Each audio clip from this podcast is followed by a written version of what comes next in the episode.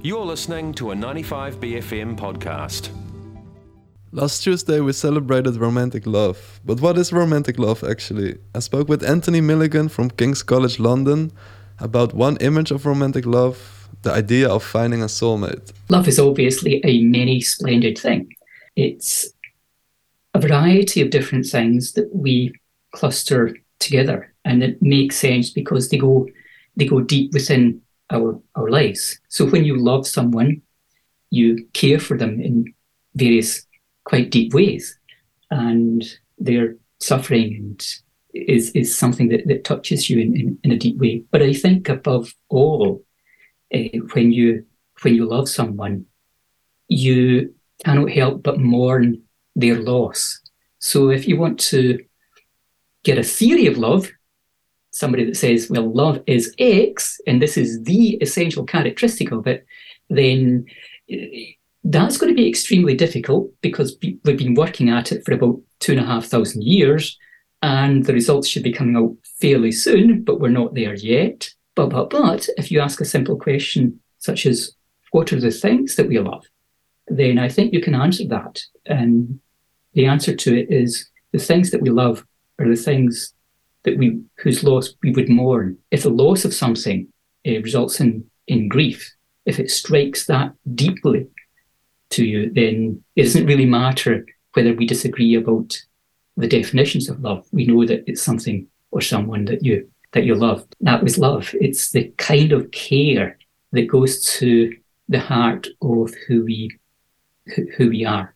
And you say also one of the difficult things about working on the philosophy of love is that human relationships change, but our dominant yeah. images of love tend to remain the same. One of these images is the image of the soulmate. If I thought if we talk about soulmates, what do we exactly mean by soulmates? The, the 18 teens is the earliest instance of it, but the idea has been around for, for much longer. It's considered by Plato, but Plato is not that keen on it. But uh, you have the classic version of it, which is in the Symposium by Plato. And he gives this wonderful story. Once upon a time, we were wonderful, rounded creatures. We all had four arms and four legs, and we could roll wherever we liked, as fast as we liked. And the gods said, We're not having this. They're having this great time, and here we are. Uh, so they split us down the middle in order to slow us down, leaving us with a meager two arms and two legs and and walking about in this awkward way. Uh, but whenever we think we see that other half of ourselves that was cut down the middle by the gods, we rush together and try to physically fuse into that complete single whole eh, being again. And that's the that's the great classic image of the of the uh, of the soulmate. That one true other half of yourself without whom you you will be forever incomplete. And once you're fused with that other half, everything will fall into place. Now it's a very it's a beautiful image and it's a haunting image. It's one that yes, I can, we kind of want that, and we want the other person to to be that for us. But it places an enormous burden on ourselves and upon other human beings. So, for example, consider my wife, the lovely woman next door in the next room. It would mean that I'm expecting Suzanne, my wife, to make me whole and complete. And that's never going to happen because I'm a human being. And the nature of human beings, it, it has this incompleteness and imperfection built in.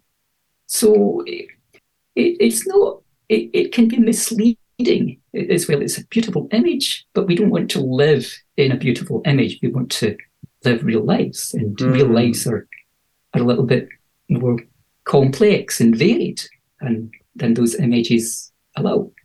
From that quote, I also get the feeling: is love something that change that is cultural and that's change has a history, or is it? Yeah, absolutely. The ways in which we care for one another change greatly over the over the course of time. And we're at, at a point in time in, in history where we ask questions about how many people can you love and how many people can you love simultaneously. And it, someone may expect to, to have several uh, several partners, and that's that partly fits with the with some aspects of the soulmate imagery, but there are aspects of the soulmate imagery which are about the one person, the one true person who's out there for everyone, and when you meet them, it'll be forever. And that's that again, it's difficult to sustain that in the face of a sense of the fragility of, uh, of, of, of human beings and in the face of changing patterns of relationships and in the, the face of changing patterns of family life. But above mm. the experience of caring for others in ways that deeply shapes our sense of identity and the, in ways that leave us vulnerable to grief upon their loss, that's something that, that that's much more stable over time than the particular patterns of relationship or the uh, the, the the lengths of time that one may reasonably expect particular relationships to, to last for. And that does seem to be a fairly general human human need. The uh, the we are social animals. We we need to be with other uh, with other human beings, or at least know that there's the opportunity to to uh, to be with them, and that that goes with with with being human. When we fall in love, do you feel, sometimes people say, "Are you blinded by love?" Mm, yes. So you project all your your ideals on someone, or is it that we, when we fall in love, look better? We see someone for they who they really are. What do you What do you think? Do we are we blinded or do we see better? There's elements of projection, but I wouldn't push that to the lengths that that some people do. For example, Arthur Schopenhauer took a very very dim view on love, but and he thought that love was biology's way of tricking us into producing the next generation. You see someone and you have the, these scales before your eyes and you think they're wonderful.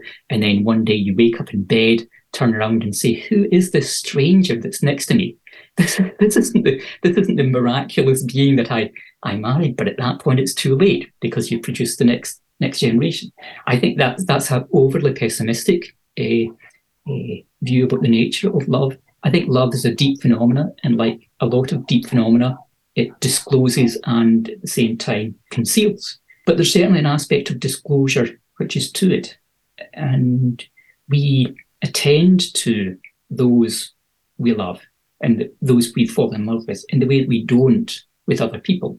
The, the, yes, the, the imperfections are there out in the, in the open, but to you, uh, these are imperfections that under certain circumstances you could have as well. So it's a bit more like that. It's uh, that you that you truly see the other person in uh, in in a more ego breaking way than would otherwise be the case because so much of the time we're just caught up in uh, in what's really important, which is our own lives, and uh, and everything is shaped by our, our our experience of our own lives.